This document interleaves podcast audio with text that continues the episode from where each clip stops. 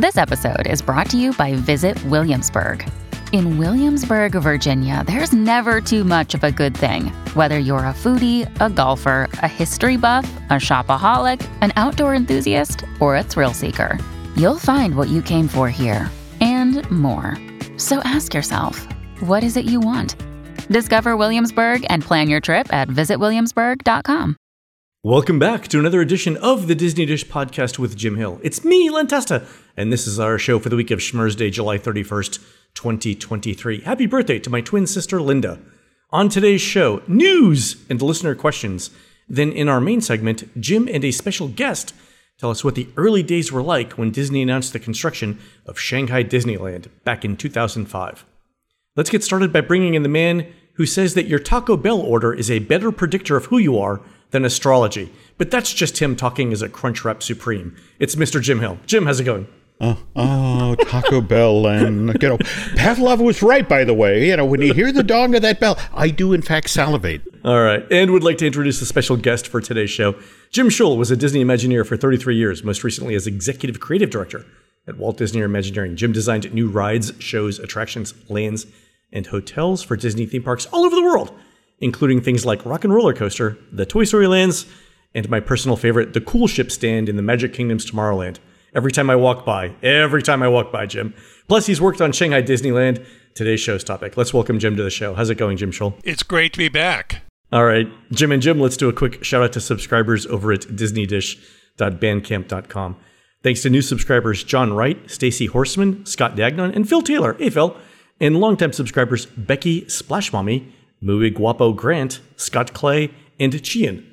Jim, these are the Disney cast members working furiously to bring the Swedish chef to Epcot's Food and Wine Festival later this year. They say the two main obstacles are the chef's intense touring schedule and the litigation with IKEA over lingonberry scones. True story.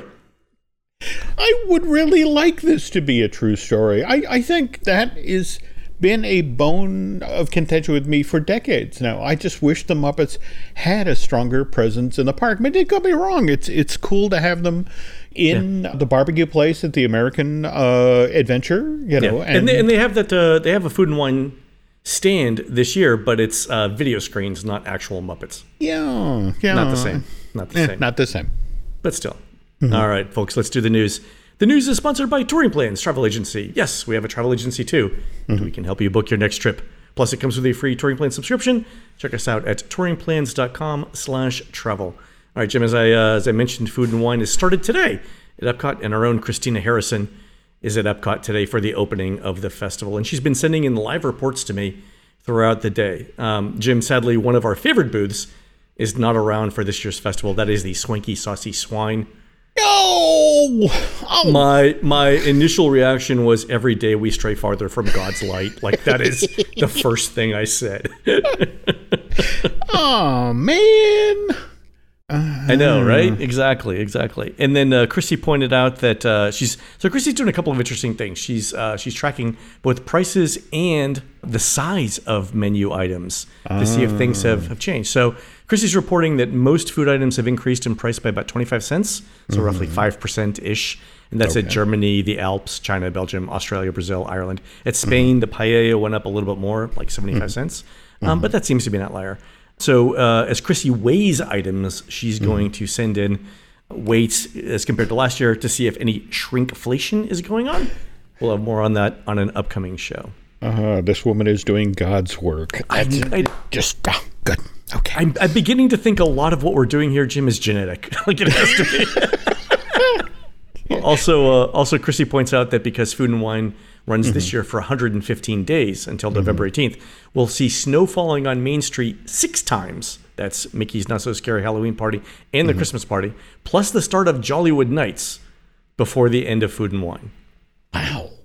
Also, Jim, Trails End Restaurant and Crockett's Tavern have reopened at Fort Wilderness, and Chris will have an update on those new menu items soon. Last thing, and I know both of you guys saw this, Comcast, who owns Universal, reported on its earnings call today that theme park attendance at Universal Hollywood was up on the strength of their new Nintendo Land, and attendance was down in Florida, but didn't say by how much. They did say, though, that they're still ahead of last year's numbers. And did you see, by the way, that earlier today they put out word that the Universal annual pass holders can book their experiences on VillainCon? I saw that. Is this where we talk about how a certain former Imagineer maybe worked on that project? What? A certain former Imagineer? What? What? Yeah. Well, yeah. I go where I go. Okay. Yeah, no, I do want to get down to VillainCon. I'm going to book my trip as soon as it's open, and I think they're really approaching their technical rehearsal, which is Universal speak for what Disney would call soft opening. All right, we have time for some listener questions. Let's go through them real quick. Okay. 8 bajillion of you wrote in to remind me that the Mattel theme park is being built in Glendale, Arizona, not in Glendale, California. I want to offer my sincere apologies first to my high school geography teacher, Larry Knapp of J.P. Taravella High School, for that mistake. And I mentioned Larry Knapp here because he was actually my geography teacher in high school, but he had a love for travel that he imbued in all of his students, and I think especially the male ones, because every set of slides he had from different locations around the world had a different woman in it. Honest to God. Honest. And we after like the first like 3 sets of slides, we were all figured it out, and we're like, hey, Mr. Knapp, who's that with you? Never mind, kids. Next slide. Oh, Larry Knapp. Unforgettable teacher. Good guy. Okay. All right. Oh, here's a question. Here's an opinion question. Claudia wrote in with this about Mickey's Not So Scary Halloween Party. And she says, I'm planning to travel to Walt Disney World in late September and early October for 1 week only and coming all the way from the UK. I'm traveling on my own, and my plan is to visit only Disney parks and make the most of the limited time I've got. However, I've discovered on the day that I want to visit the Magic Kingdom, Friday, September 29th, there's a Halloween party, which means that for us non-party people, it's an early night. Should I splurge on a ticket for the not-so-scary Halloween party? I'm staying off-site on US 192. All right, so let's go around the room. Jim Shull, coming from the UK, trying to maximize your time in the parks, you think she should splurge for a ticket for the Halloween party? Given the fact that she's coming that distance, I'd say why not? I mean, this is, a unique experience, and it's a one of a kind, and who knows when she'll come back to... Orlando again. So yes, strong yes. Strong yes. All right, Jim Hill? Just on the back of the special entertainments that are only offered during Mickey's Not So Scary. I mean, the Hocus Pocus Spooktacular in front of the castle alone, I think is worth the price of admission. So yes, strong yes. I'm going to say yes as well, and for the same reason as Jim Hill, I'm going to mention a different piece of entertainment. I think the Halloween Party Parade is the best parade that Disney does. And the fact that somebody's handing you out as much chocolate as you can stuff into your gaping maw is just a bonus there. So, okay. All right. Next, letters from Brandon. Who's, and I was laughing because the only time I ever use the phrase gaping maw is when I'm talking to Hannah about her eating habits. And I don't know why that child is in therapy. I swear to God. But it's said with love. It's said with love. I know. It's said with love. Exactly. Okay. She understands. All right. Okay. All right. Brandon writes in with this. Since Disney released news about the Fort Wilderness cabins transitioning to a DVC property, we haven't received any new information. I'm curious if you have any information about when the transition will start and when it starts taking place in earnest. All right, Brandon, we know that they've started moving the cabins in because we have photos of them on trucks in Fort Wilderness. So I would be surprised if we did not see a sort of like a gradual transition where some of the cabins open up, especially so that Disney can work out the kinks before, opening them up to everyone. So if you told me like by the beginning of the year, we're going to start to see people actually in the new cabins, I would totally believe that. Yeah, that aligns with the stars. Yes. Mm-hmm. Yeah. Speaking of which, have you guys heard anything about Disney shuttering certain parts of certain resorts because of low occupancy? What's kind of interesting is how they've justified this in the past. I mean, it had been soft goods, that sort of thing. And I specifically checked for construction permits before I thought it was that. So yeah, hold on one second. I'm going to share with you guys a photo that I got today over at Port Orleans Riverside. And I want your impression of what this is. Can you guys see that? Woof. Whoa-wee. Yeah, so I have a few of those. So this is the Alligator Bayou section of Riverside, and then another section, one of the, I think, Magnolia Bend, completely empty, completely devoid of cars. I mean, when I say completely devoid, I mean there are literally zero. And the interesting thing here is I went back and checked for construction permits, and there's nothing there. Mm-hmm. So this was middle of the day today. But I will note that there is a stop sign painted on the empty parking lot, which probably exactly. Not needed. Yeah, probably not there. Yeah. So this is building 7. Oh, let me go back. Okay. Yeah, and then here's another section of Alligator. And the thing that surprises me is Alligator Bayou is one of the more popular sections of Riverside because it sleeps 5 people. It's got that fold down. Yep. And you would think, there are literally no cars here. And this is a moderate, right? It's a moderate, yeah. That's the thing. So, I used to stay there all the time. It was really, it was close. It was, but at the same time, it was a little bit more private. No, that is surprising. It is surprising. Jim Hill wasn't Riverside one of the resorts that Disney shuttered after 9/11? Yeah, okay. Though remember, I mean, it happened kind of in slow motion, and they would shut down one resort for a set amount of time and then reopen and then close another. And, there was some interesting sleight of hand going on there. Some interesting 3-card Monte going on with guests in rooms, right? Yeah. Wow, though. That's startling. I'm going to go around the resorts now and see what else is happening. Okay. I'd love to see what you report back. All right. Here's a letter from Greg, who is expanding on last week's show where we talked about the Barbie movie and Disney's struggles with its film franchises. And Greg says, surely the cost of production has increased for Disney movies, but it's only a small part of the issue. If you really can't blame the movie-going public not returning theaters due to COVID either, because look at the success of Top Gun 2 and this year's Spider-Verse movies. I think that Disney's created their own troubles in several ways. First, streaming. When you know you can wait 2 months and see the latest movie for free, why would you shell out $60 to $80 to take your family? And the second reason is bad movies. Poor scripts have plagued most of Disney's recent movies. It's too much mediocre Marvel, which is mostly what Disney's been producing lately, while Sony has done a great job with Spider-Man. So there are certainly always going to be some external factors that Disney can't control that affects profitability, but I think the major fault of poor box office results for Disney is ... Disney. And Jim, I added Greg's thoughts in because I watched the Barbie movie on Monday. And the reason why I watched it on Monday was it was completely sold out on Friday, Saturday, and Sunday when I went to go see it. Also, I'd like to note here that I wore all pink, I might add, because I understood the assignment. But watching the movie, the thought I kept coming back to over and over again as I was watching it was, Disney doesn't make movies like this. And that, it was like, it was funny, it was smart, it was current, it was self-effacing, and it still had a message. And Disney and Pixar lately aren't producing funny, smart movies like that. And I think that's part of the problem.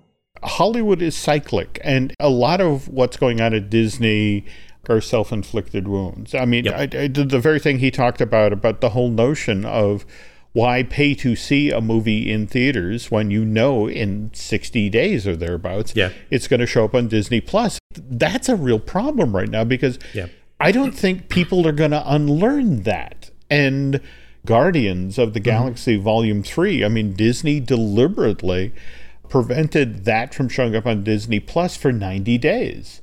The decision was we're going to get maximum value out of the theatrical release of this film. And the day we're recording this, the very first previews tonight are of the new Haunted Mansion movie, which a lot of friends have told me is a lot of fun, but I'll flat out tell you, Len, I don't know as I'm running out to the theater to see that. No, I asked Laurel if she wanted to go see it, and she said no, so if I'm going to go see it, I'm going to do it on my own. But, the reviews of it, I heard, are mixed at best.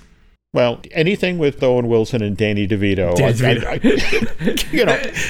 Every review I've read says that DeVito is a highlight of that film. There's already one line that out of this film that I'm cribbing, and it's just at one point he's being chased by a ghost, and he literally says, "I'm too old to die." But what I'm getting out of the conversation from both of you is you both have an interest in seeing that movie, but there's also the issue that since we've been trained that movie will be on Disney Plus soon, why not wait? Yeah. Mm-hmm. I mean, I've seen two movies in theaters in the last month. I saw Indiana Jones and I saw Barbie, both of which I wanted to experience in a theater. And I enjoyed Indiana Jones. I thought it was pleasant. It touched all the right themes. I like Harrison Ford. I like the franchise. And I think I said this on the show. It was 2.5 hours, and that 2.5 hours went by fast. Wow. But did it break any new ground? Mm. Was it something that I would talk about or encourage other people to see in theaters? No, not necessarily. But the Barbie movie was fun, right? Mm-hmm. You know, a couple of good songs in there. I thought, Ryan Gosling was very funny as Ken. Mm-hmm. I thought the script was great. Yeah, so I would go see that, in theaters first. So. Well, I had a situation similar to that where I had a need for buttered popcorn in a theater that you can only get in a theater. So I went to see The Flash, and I enjoyed it. The other two men in the theater with me also enjoyed it. There we go. So you have a and I will say this: that the theater going experience is nice. The closest theater to my house has those Barca lounger seats that all the way back. Yeah, kind of nice. So I am paying $60 for two people to see a show, but whatever, it's fine. All right, last listener email is from Matt, who sends in a Wall Street Journal ad from a disaster recovery company called Own Backup. And listeners, I want you to tell me, as I read this ad, if it sounds familiar to you. Are you guys ready for this? Yep. Ready. Here we go. Quoting verbatim, not making this up. 2,000 years ago, a raging fire destroyed the Great Library of Alexandria, and with it, all of recorded history was lost forever. Or so it was thought. Unbeknownst to all, copies of these books had been independently stored throughout libraries of the Middle East. This was the world's first backup system. Throughout history, humankind has meticulously recorded our knowledge, from cave paintings to papyrus scrolls, libraries to hard drives, and now to the cloud, including the world's most advanced software-as-a-service applications. And I wrote to the company, Own Backup, and I said, please tell me that your marketing team went to Walt Disney World and came up with this, and that you did not pay an external ad agency for this. Please tell me you didn't pay money for this ad. And I sent them a copy of the Spaceship Earth script. Have not heard back from them yet. But we'll see. I'm reading further down, Len, and I still don't see you can thank the Phoenician. So maybe there's a get-out-of-jail-free card. Maybe it's just a coincidence. I was talking to people and they're like, do you think that ChatGPT came up with it? I'm like, it's entirely possible ChatGPT came up with this. That is cool. All right. One last thing before we cut to break. This week, while I was working around the Barbie movie, I also revisited the Buddy Baker music archives at NYU. Mm-hmm. And our listeners will remember that the Buddy Baker archives hold a ton of music that Buddy wrote for Disney for 40 years, starting around 1960. And in previous shows, Jim, we've talked about some of the theme park music we found in the archives that was never used in the parks, right? So we've talked about the two songs from Enchanted Snow Palace, which was the 1970s Mark Davis concept for the story that became Frozen. We found three tracks from Epcot's Never Built Africa Pavilion, and then two songs from the earliest concept for Epcot's Energy Pavilion, which was supposed to have Jiminy Cricket, plus the earliest version of Epcot's USA Pavilion song titled This Is America. All right, so my goal in visiting this week was to go through the remaining archive boxes that were not directly related to the theme parks and see if anything turned up. And archiving is a messy business, and sometimes things get misfiled. I'm happy to report that I think I've found 4 additional previously unknown theme park songs. There were 2 more songs related to Epcot's Energy Pavilion. And one of them is a song called Conservation, from 1977 with Jiminy Cricket. And Jim Hill, I'm confident this is not for the Jiminy Cricket cartoon about energy, which we talked about on a previous show, because that cartoon was released in 1973, and this song is dated 4 years later. Yeah. Okay. Mm-hmm. Also, and this is where it gets weird, and Shull, if you want to weigh in on this, there's an untitled song that appears to have the enchanted tiki room birds talking about nuclear fusion. Not making it up. And I think it's specifically the enchanted tiki room birds because the lyrics indicate that one of the birds is supposed to have a German accent, and it says parrot and toucan in it. Oppenheimer the Bird, the sequel. Oppenheimer the Bird, yeah. And the interesting thing is both of these songs were in the Living with the Land folder, which makes me think it was part of an overall Epcot recording session like that week. Wow. Yeah. That's a find. Okay. Yeah. There's also an undated song titled Wonderful World of Motion (Centercore). Mm-hmm. And then something called simply Drinking Song. I think that is classically Epcot, but we'll see. Okay. And then the last thing was a song for Fantasyland titled Flying Saucer. And I think this was for a film because it references cues in film length, saying in feet and inches how long the song is supposed to go on for. Hmm. Yeah. Okay. Anyway, I'm in the process of getting this sheet music recorded as audio, and we'll talk about them on an upcoming show. But yeah, interesting stuff. Cool, cool. Well, no, thanks for schlepping over there and digging through Buddy Baker's boxes. Yeah, the Enchanted Tiki Room thing is weird, right? It's one of the things that always happen at Disney is you get one assignment, then suddenly, since you're at the piano, why don't you just work on something else for us? And yeah, this was bizarre. I emailed Martin Smith, from Martin's Vids, because he did the definitive, video on the history of the Energy Pavilion. I'm like, have you heard of any of this? And I sent him, a copy of the music, and he's like, nope, new to me. So interesting. There was a time in the 80s where they were looking to do an update of the Tiki Room where it was all celebrity voices. And so, for example, Woody Harrelson and Ted Danson from Cheers were going to be two of the parrot voices. There was going to be a musical vignette in the middle of it. They announced the lovebirds are going to come out and sing, and these two short, squat birds were going to appear, and one was going to be voiced by Danny DeVito, and the other one was by Rhea Perlman, and they were just basic, and then the finale was actually supposed to be when the birdie go round with all the little white parrots coming down, or the cockatiels. The lead performer then was supposed to be voiced by Bette Midler, and so, I know this show got written and boarded, but they never turned the key. And given that, when Marky explained this to me, the topic of nuclear fission never came up, so I don't think this song was for that show. So it's going to be super interesting. We'll see what happens. And the other interesting thing is the song references both the years 1939 and 1964, which were the times of two World's Fairs. They were. Yeah, we'll see. We'll see. Okay. See what happens. Okay. Super excited. Mm-hmm. All right, folks, we're going to take a quick commercial break. When we come back, Jim and Jim tell us about the early days of Shanghai Disneyland. We'll be right back. When you need mealtime inspiration, it's worth shopping Kroger, where you'll find over 30,000 mouthwatering choices that excite your inner foodie. And no matter what tasty choice you make, you'll enjoy our everyday low prices, plus extra ways to save, like digital coupons worth over $600 each week. You can also save up to $1 off per gallon at the pump with fuel points. More savings and more inspiring flavors make shopping Kroger worth it every time. Kroger, fresh for everyone. Fuel restrictions apply. Another day is here, and you're ready for it. What to wear? Check. Breakfast, lunch, and dinner? Check. Planning for what's next and how to save for it? That's where Bank of America can help. For your financial to-dos, Bank of America has experts ready to help get you closer to your goals.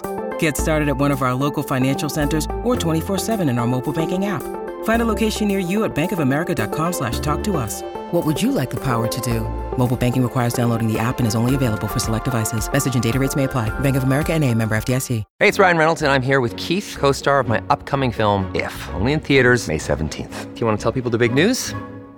All right, I'll do it. Sign up now and you'll get unlimited for $15 a month and 6 months of Paramount Plus Essential Plan on us. MintMobile.com/switch. Upfront payment of $45 equivalent to $15 per month. Unlimited over 40 gigabytes per month. Face lower speeds. Videos at 480p. Active Mint customers by 531.24 get 6 months of Paramount Plus Essential Plan. Auto renews after 6 months. Offer ends May 31st, 2024. Separate Paramount Plus registration required. Terms and conditions apply if rated PG.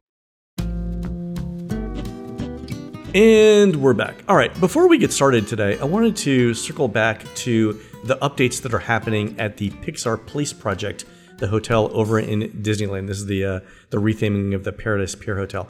And the reason why I wanted to circle back on it is it's going to be sort of Toy Story related, which is what we're talking about. But I would say the initial concept art that was released for this, Jim and Jim, was not super impressive to the Disney community. Would you agree? It looked kind of simplistic, right? This hotel is not supposed to open till the winter of 2023. So we are, you know, at least another 5 months out from this being completed. And yeah, when the lobby was first thrown open and the online community did not respond in a positive way, but just last week, they added this giant display of Luca-themed art. It's in the lobby right across from the elevator bank, and supposedly looks spectacular. And then later this summer, we're going to see a brand new Nemo-themed water play area come online at the Pixar Place Hotel. And in fact, that's going to feature a 186-foot-long water slide. But Len, you've talked previously about having stayed here when this was the Disneyland Pacific Hotel. And I know on earlier shows, we have talked about how, well, remember, when this debuted back in 1985, this very, you know, this 281-room hotel,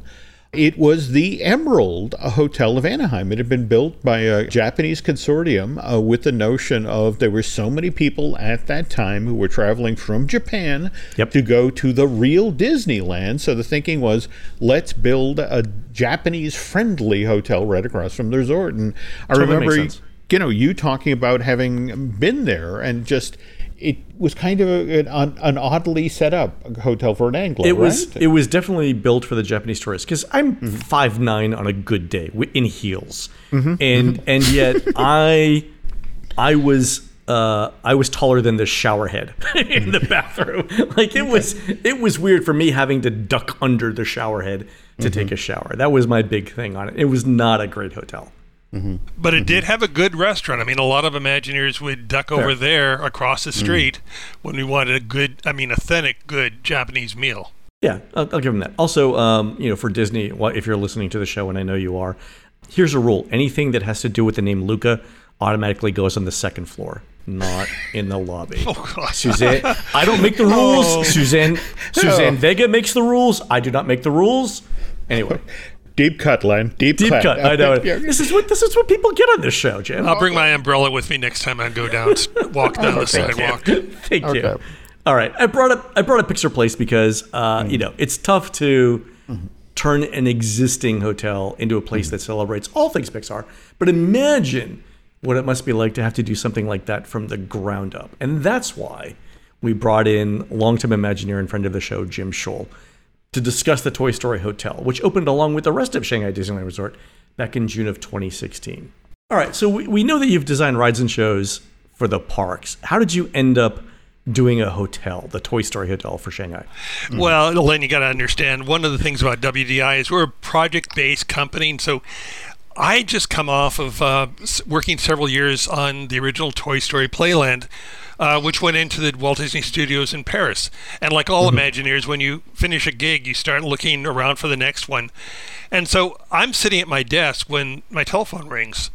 And on the other end of the line is Mr. Bob Weiss, who turns and says to me, hey, you know, I understand you're available. And since you know something about Toy Story and you've worked on Pixar projects before, how would you like to work on a hotel based on Toy Story for this little thing we're doing in Shanghai called Shanghai Disneyland? I remember hearing that there was a Pixar-themed moderate hotel in the works for Shanghai, and this 800-room hotel at that point wasn't going to be themed around Toy Story. That in fact, at that point, the Imagineers supposedly wanted to theme it around WALL-E.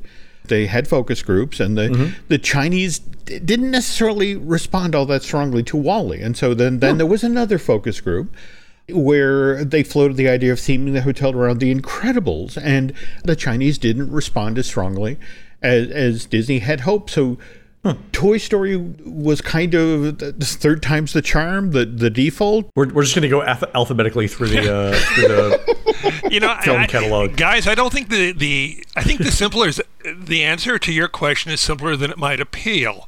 You know, one of the things about it is that in Shanghai and in all of China, there was a boom of making and building and opening movie theaters. For years, you really didn't have movie theaters. And so movies that you mentioned before, like WALL-E or Incredibles, there just weren't movie theaters to see these movies in. So it wasn't that they were bad movies. You just simply couldn't see them. For example, when I lived over there, I had there was a certain section of town where you could buy movies, and gee, some of them were actually legal. And so I had one particular man in his block. Yeah, on this block I would go to, and everyone had their own dealer that they'd go to. And so I wanted the latest copy of Guardians of the Galaxy, which had just been released in the United States. And I went to my dealer and said, well, do you have one? He said, yes, Shulson, we do. We actually have a copy, but, oh, good, here's my money. Here's my RMB. Oh, no. I could sell it to you, but wait till next week. Next week you'll get the better copy. You know, my son right now is in my sky will be ready. My son's battery, I think, you know, when he was filming it, you know, died or something. But so my point is that they're good movies. They just weren't well-known movies. And let's face it, Toy Story had what? 1, 2, 3 sequels. Remember, this info is bubbling up in 2010, and that's when Toy Story 3 came out and was, at that point, the biggest earner of the series so far. So not too hard to draw a straight line as to why that wound up as the theme. So okay, so I get that. I get that's why the theme, but Shull, how did you get sucked into the project? Well, again, you know, I'm sitting there with nothing to do, and Bob Weiss calls me and says, would you like to do something? So, you know, I did two things. Immediately I said yes, which in retrospect, I didn't take time to read the fine print, which is, in car buying and accepting assignments, always read the fine print, because 1 week later I found myself standing boots on the ground on Nanjing Road in the middle of Shanghai in the middle of summer. And I have some photographs of myself, and I did not look like a happy camper. I looked like I had swum across the Hangpo River and jumped out to have my photograph taken, because I was dripping, just this sweaty, tired, jet-lagged mess.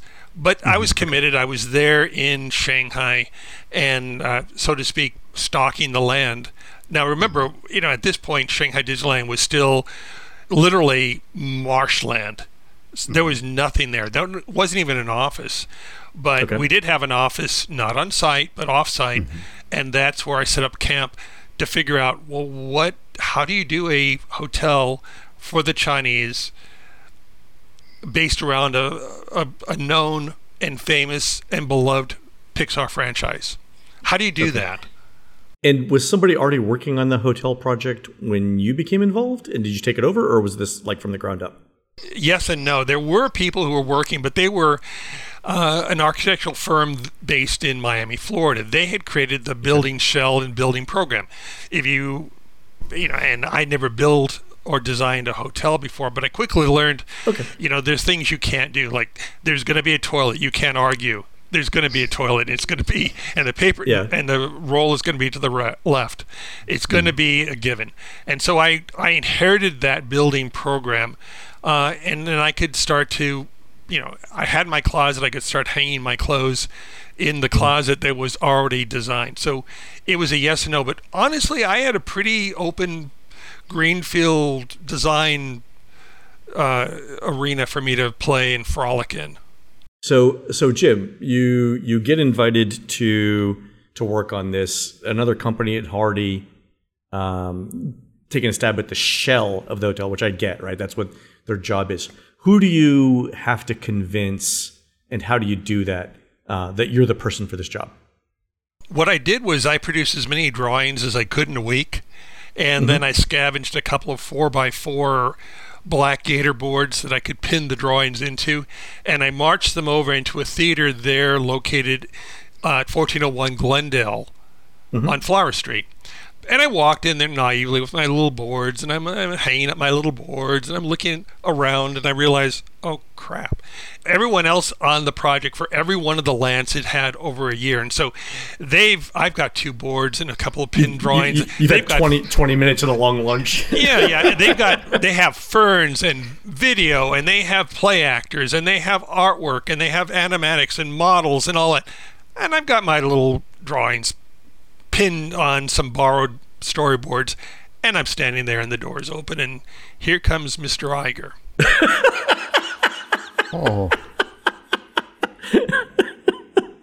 and you're like, this is the best I could do on short notice. All right. So what do you say? Like, Bob, you are a handsome and powerful man, and here are my 4 drawings. Like, where do you go from there? Like, did he ask questions? Oh, absolutely. No, he asked a lot of questions. Remember this. The reality is this enormous room with all the video and the potted palms that I was competing against, we're still spending a lot of money, a lot of time, and a lot of the reputation of the Walt Disney Company for this hotel. Sure. And again, it was a beloved franchise. The people at Pixar who had birthed this franchise really cared deeply about it. So I talked to Bob mostly about what the foundational values were. And Bob quickly, pointed out something that, he wanted as an idea, which was, he said, you're not going to make this like The Art of Animation in Florida, are you? And I thought, what is he really asking? And I realized what he's really asking was, you're not going to make it, childish. I mean, it's obviously Art of Animation. I've stayed there. It's gorgeous. It's a fantastic hotel. But it's very definitely aimed at the family audience, whereas in China you have a different setup. You're dealing with a one-child family. You're dealing with different units, although you may have a room with 3 generations coming to it. So I turned to Bob Iger and I said, look, it's going to be childlike but never childish, meaning that anyone could come in here and feel very much at home, and the artwork would be new, and the sculpts would be new, and the design would be new, and it would actually be a cut above our normal moderate-priced Florida hotel. It would be something that would really punch above its weight. And he pivoted and said, okay, I'll see you at the opening. Wow. Wow. Okay. And everyone who had the animatronics and the dancers were like, what? That's it? What? Honestly, the truth is at that point, the blood rushed to my head and I don't remember much of it. I don't remember anything after that. Next thing I remember, I'm in Shanghai. All right. Yeah, exactly. In Shanghai, hot and wet. All right. So Shanghai Disneyland was then going to have both a Toy Story Land and a Toy Story Hotel. Eventually it would, but not now, because remember, in the original plan, there was no Toy Story Land in that park. It didn't come until much later. In fact, it came, I would say, a year after I was already working on Toy Story Hotel, and I was, at that point, living in Shanghai. Given that the year previous opened Toy Story Land in Paris, Hong Kong was about to open. This was clearly an idea that was traveling the globe, and it was kind of a not very well-kept dirty little secret that a lot of the parks around the globe were going to have Toy Story Lands, and among them supposedly was Shanghai. But how do you do that then? How do you, understanding that potentially further on down the line, there's going to be a full-blown Toy Story Land inside of Shanghai Disneyland, and yet you've got to create a hotel around that very same IP that has to be similar yet different. I mean, that's got to be a huge challenge. Well, you do it because you hold some of your cards back.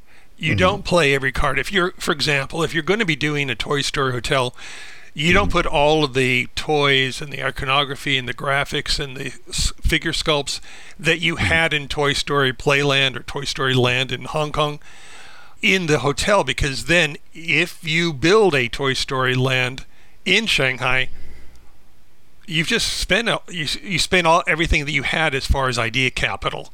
So basically it was that 2-lane approach. The first lane was going to be that more childlike but not childish approach, more sophisticated, punch above your weight for the hotel. And Iger kind of said this, right? He was like, it's going to be authentically Disney but distinctly Chinese. Yeah, and so then that allowed me then, when I got that second phone call, while I was living in Shanghai at the Kerry Hotel at 4 a.m., again, when they patched me through and said, Bob Weiss is on the phone for you. I said, what?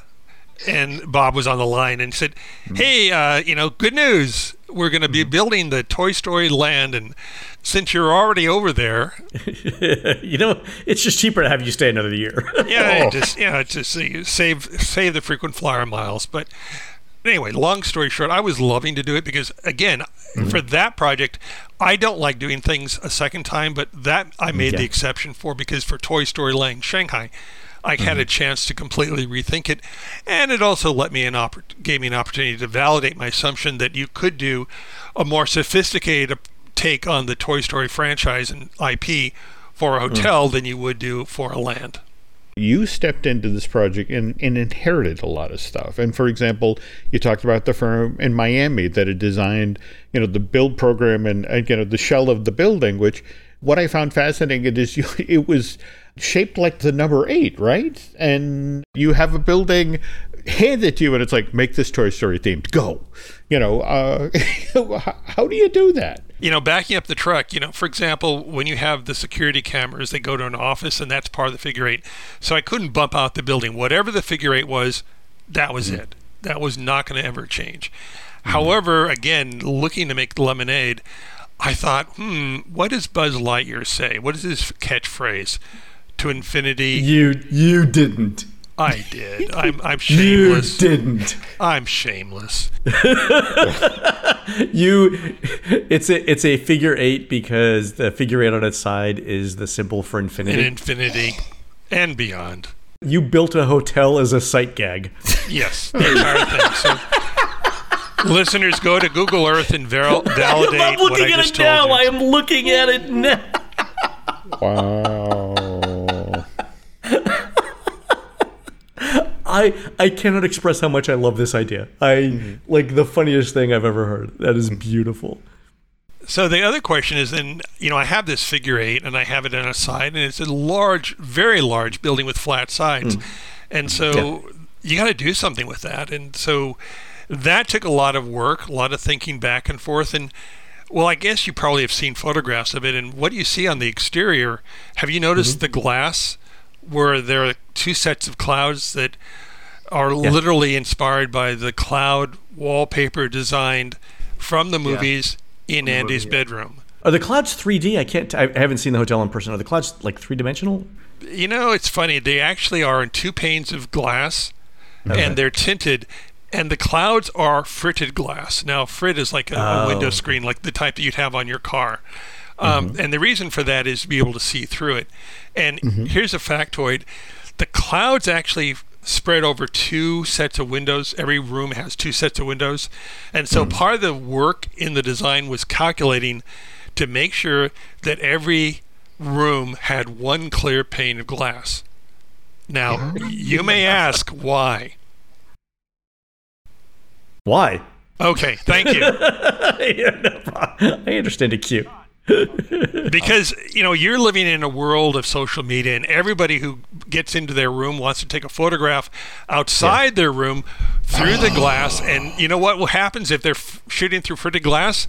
They get a photograph with a lot of grain in it, and they don't like that. So a lot of calculation, a lot of hours was spent trying to do a pattern that we eventually did, and we had to do 3 mock-ups to validate that pattern.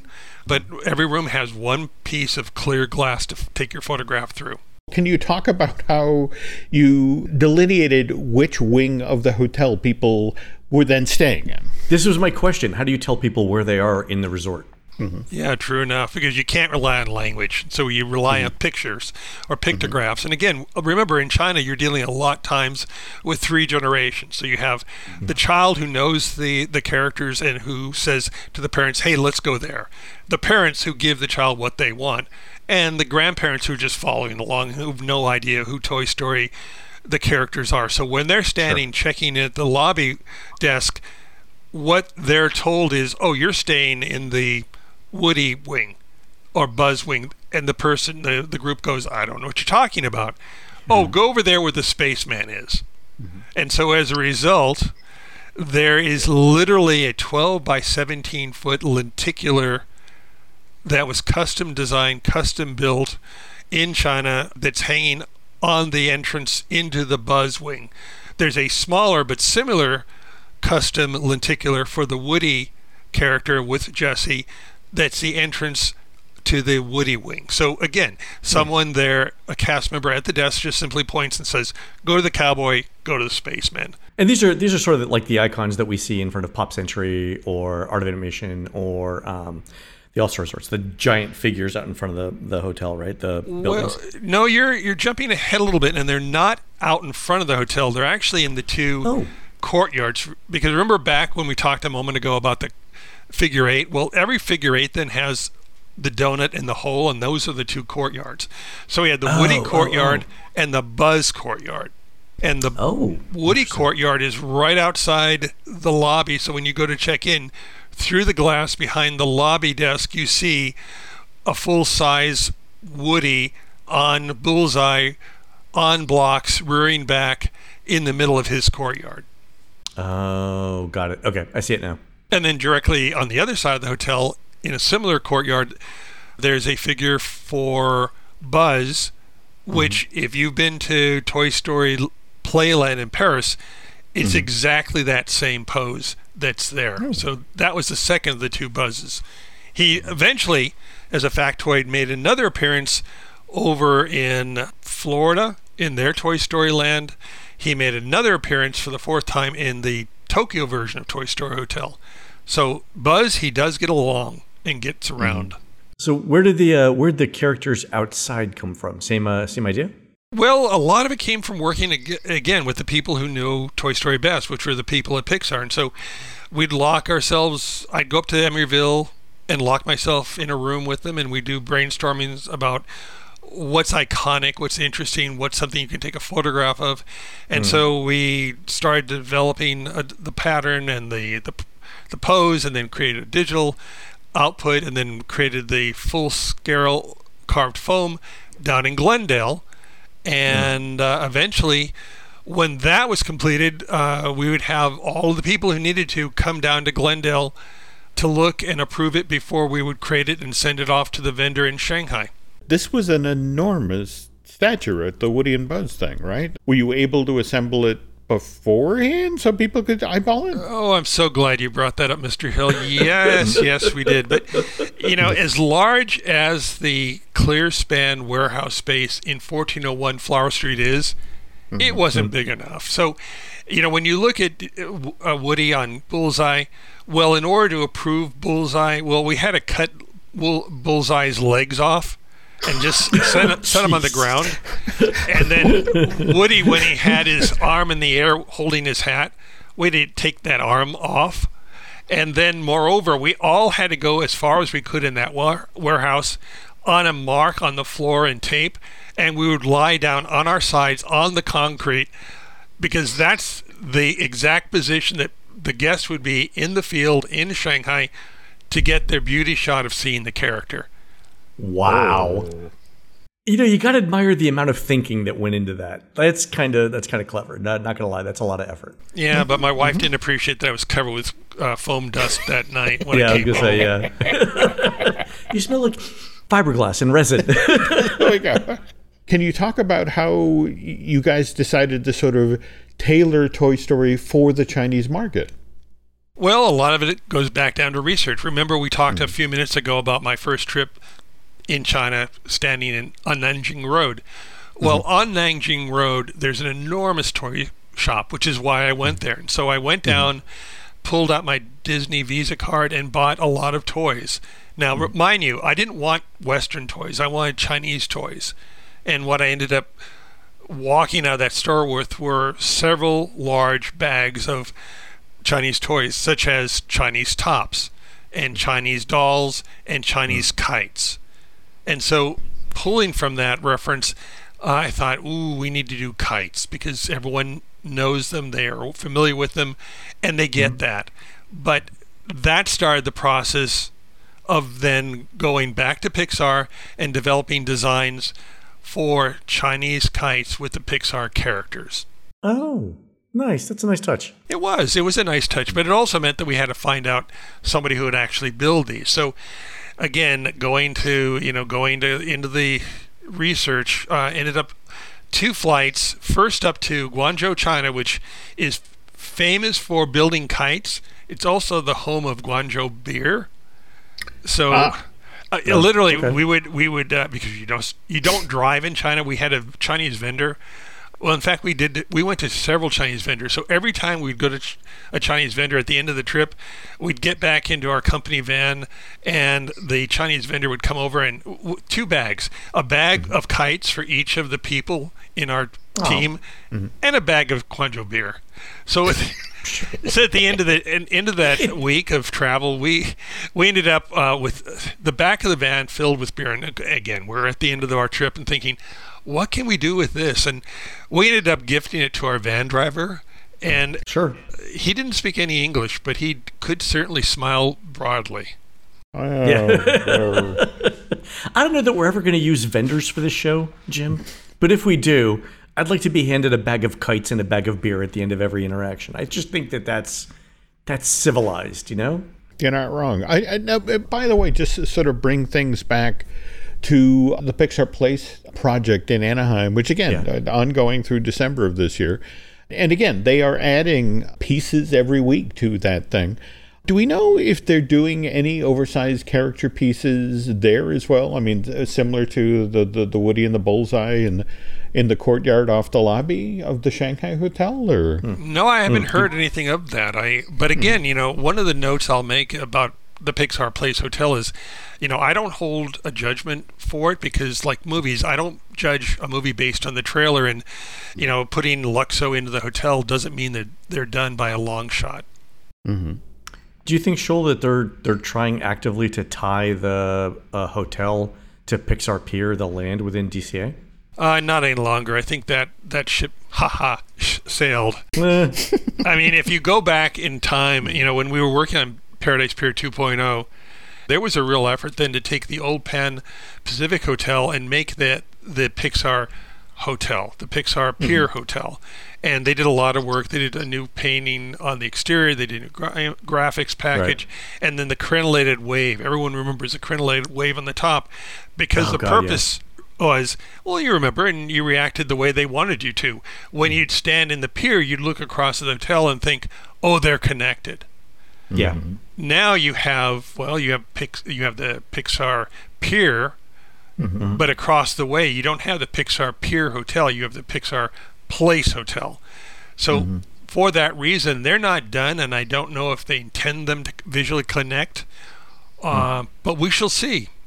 Well, I think, Len, weren't you saying when we were in the park, because I guess they were putting the initial white primer coat or whatever on the outside of the hotel, and